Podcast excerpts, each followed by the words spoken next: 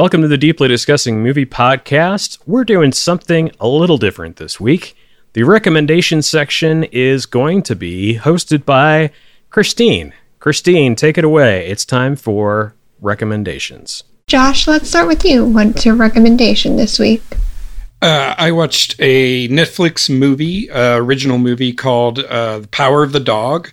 It's uh, directed by Jane Campion uh, of piano fame. Uh, it's got Benedict Cumberbatch and Jesse Plemons, and of course, if Jesse Plemons is in it, Kirsten Dunst is in it, and um, then there's also Power Couple. Power couple, yeah. And Thomasin McKenzie from Last Night in Soho uh, actually has a small part in it. I was kind of surprised how small her part was, considering she's headlining a Edgar Wright movie. Um, it's about a uh, rancher in Montana in 1925 who. Um, uh, Benedict Cumberbatch is kind of the rough and tumble brother of him and, and Jesse Plemons, and Jesse Plemons is uh, uh, falls in love with Kirsten Dunst, marries her, and um, brings her sensitive son to live on the farm or on the ranch. And uh, Cumberbatch uh, and he have a very complicated relationship. It's uh, it's pretty moving. It's pretty uh, deep movie. Um, it's got some great performances in it, and um, yeah, uh, if you like, and it's only it's two hours. It's not mega long.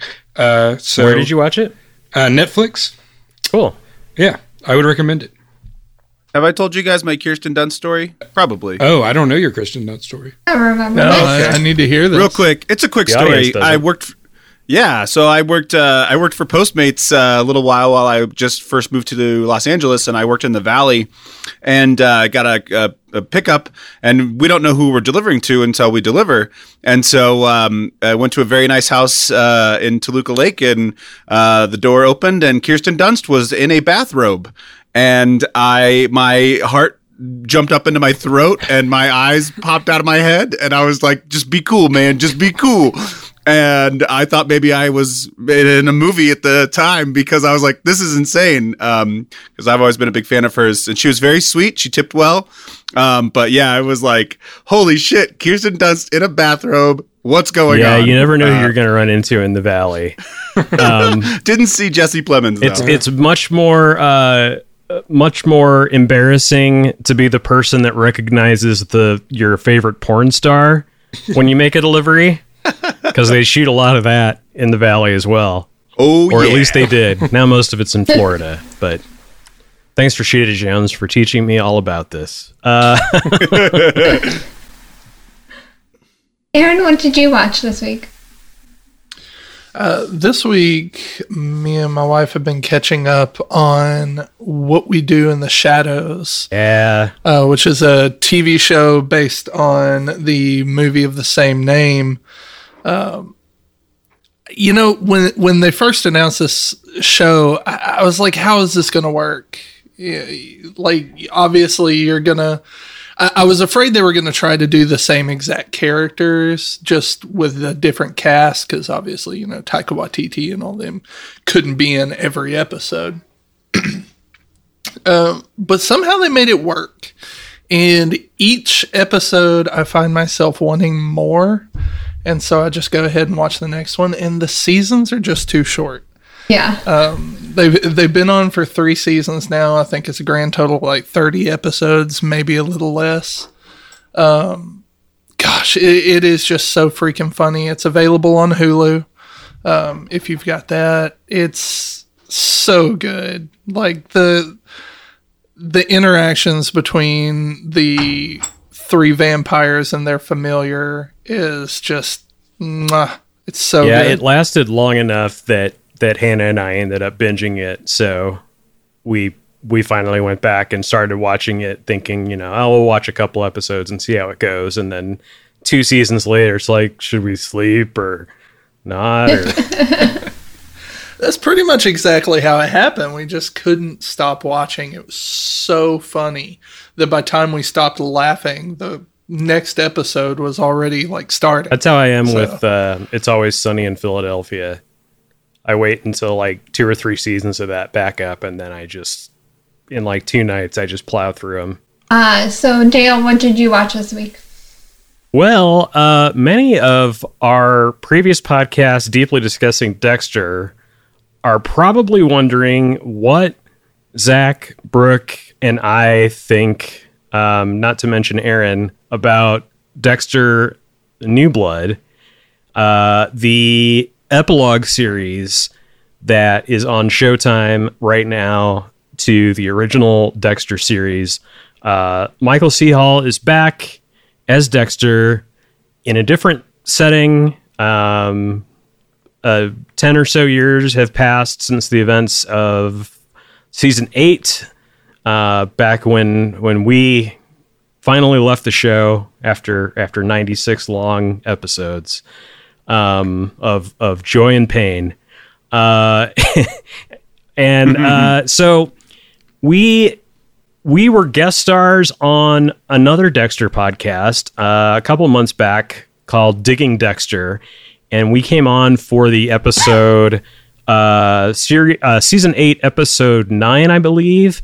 Uh, Make your own kind of music, which is a particularly horrible movie. Uh, Aaron and I uh, guest guest uh, guest hosted Starred.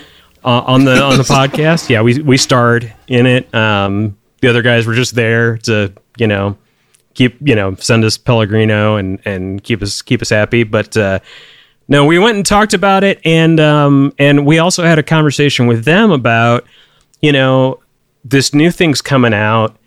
Uh, and we had talked to you know Brooke is you know she's still our friend we still love her and she's she's just so darn busy um, that it, it just became unthinkable that we would get her and everybody else to agree to watch a brand new season of Dexter essentially and have our reactions ready fast enough to not only record an episode but then also put it out before the next episode came out.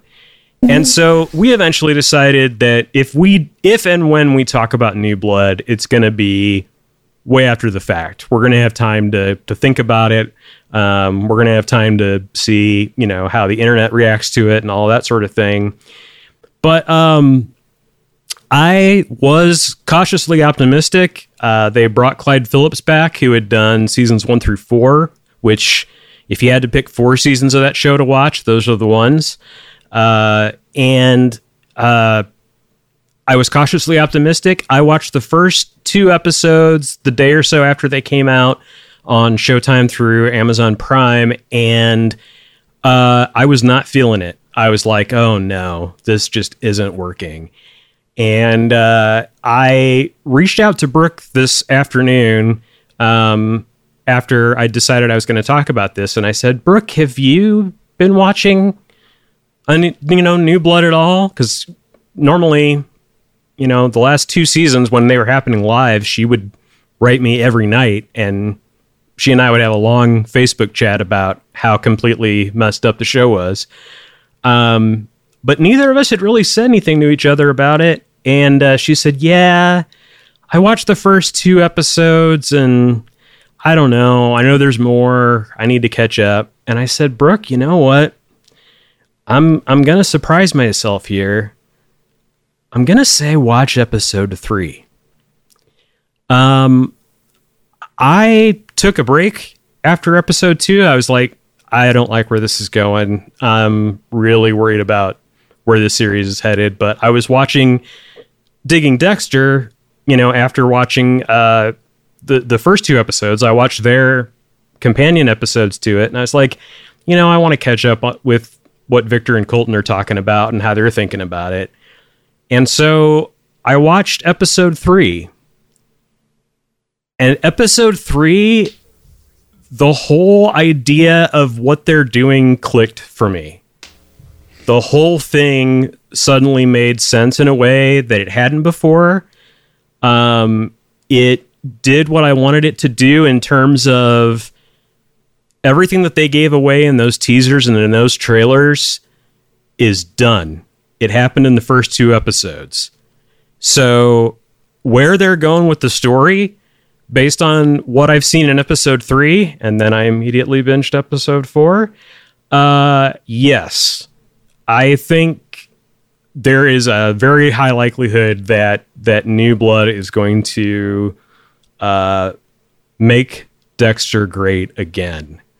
Um, to to quote some famous famous guy, um, some some recent important but but no longer important guy. Um, if you're not on Twitter, uh, do you really exist?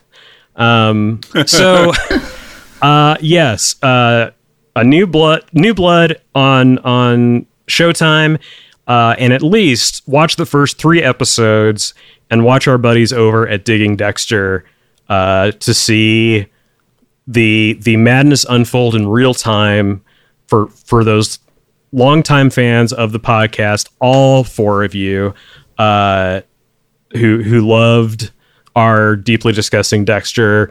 Um, that's that's your fix. That's your that's your holdover uh, until we can get the band back together and and do a new blood uh, with with the deeply discussing. So All right, Zach, your turn. What did you watch this week?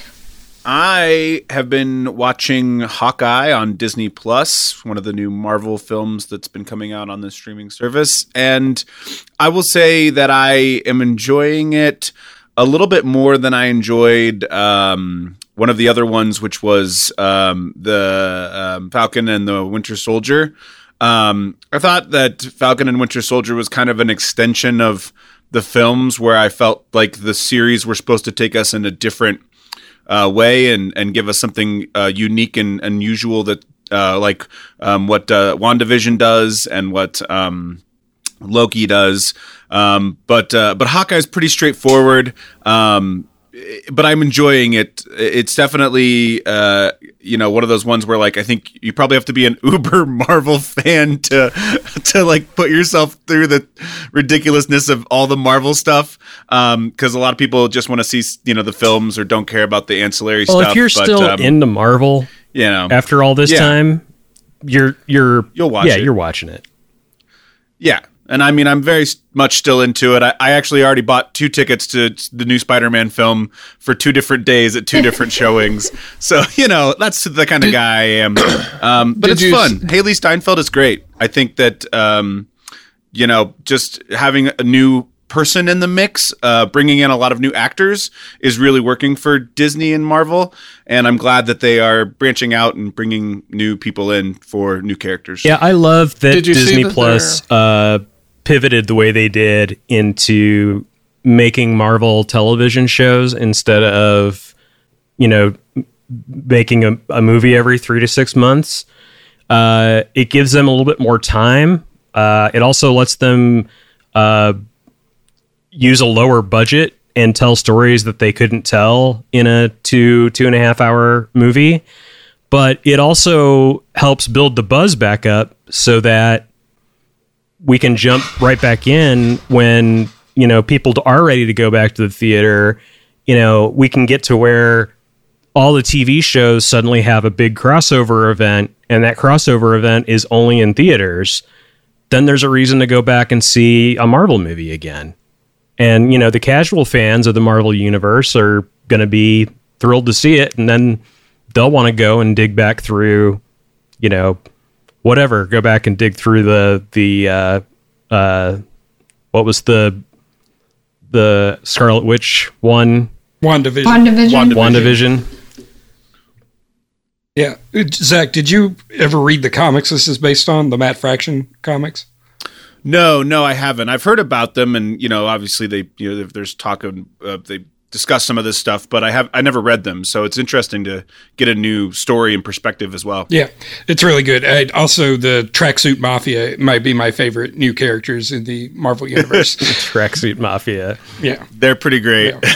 Yeah, bro. there's a M Night Shyamalan movie with a rapper named Midsize Sedan mm-hmm.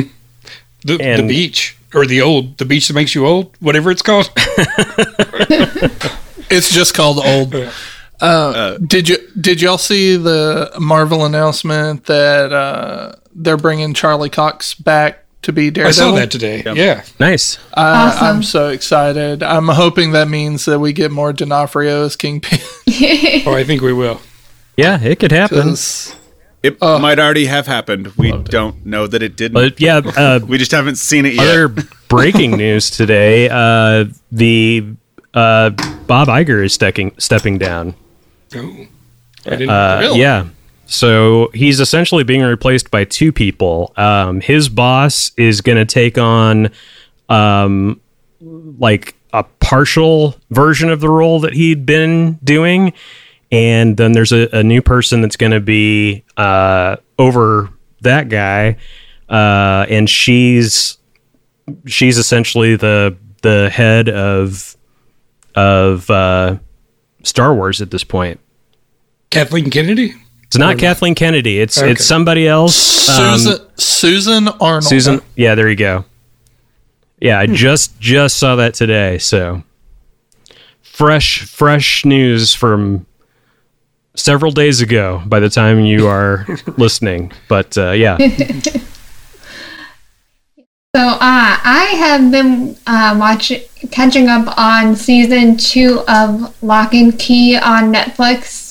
I watched the first season when it came out. Uh, watched the first episode of season two, and was like, I don't know if I'm really into this.